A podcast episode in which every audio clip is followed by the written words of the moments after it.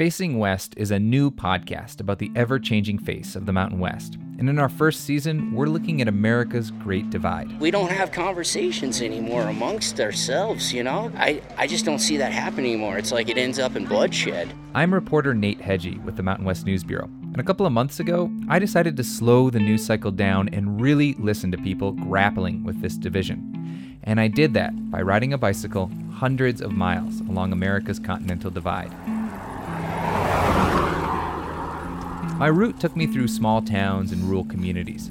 Trump country. This place could not be more Trump if everyone was flying a blue Trump 2020 flag. And out here, there are some people who believe all this division is leading towards a revolution. You know, the people are now waking up. They're tired of seeing what's going on and the city's burning under democratic rule. At what point do you use that same physical violence that is burning down buildings to stop that violence? And I don't want to have to start shooting at my neighbors. You know, that's not my idea of a good time.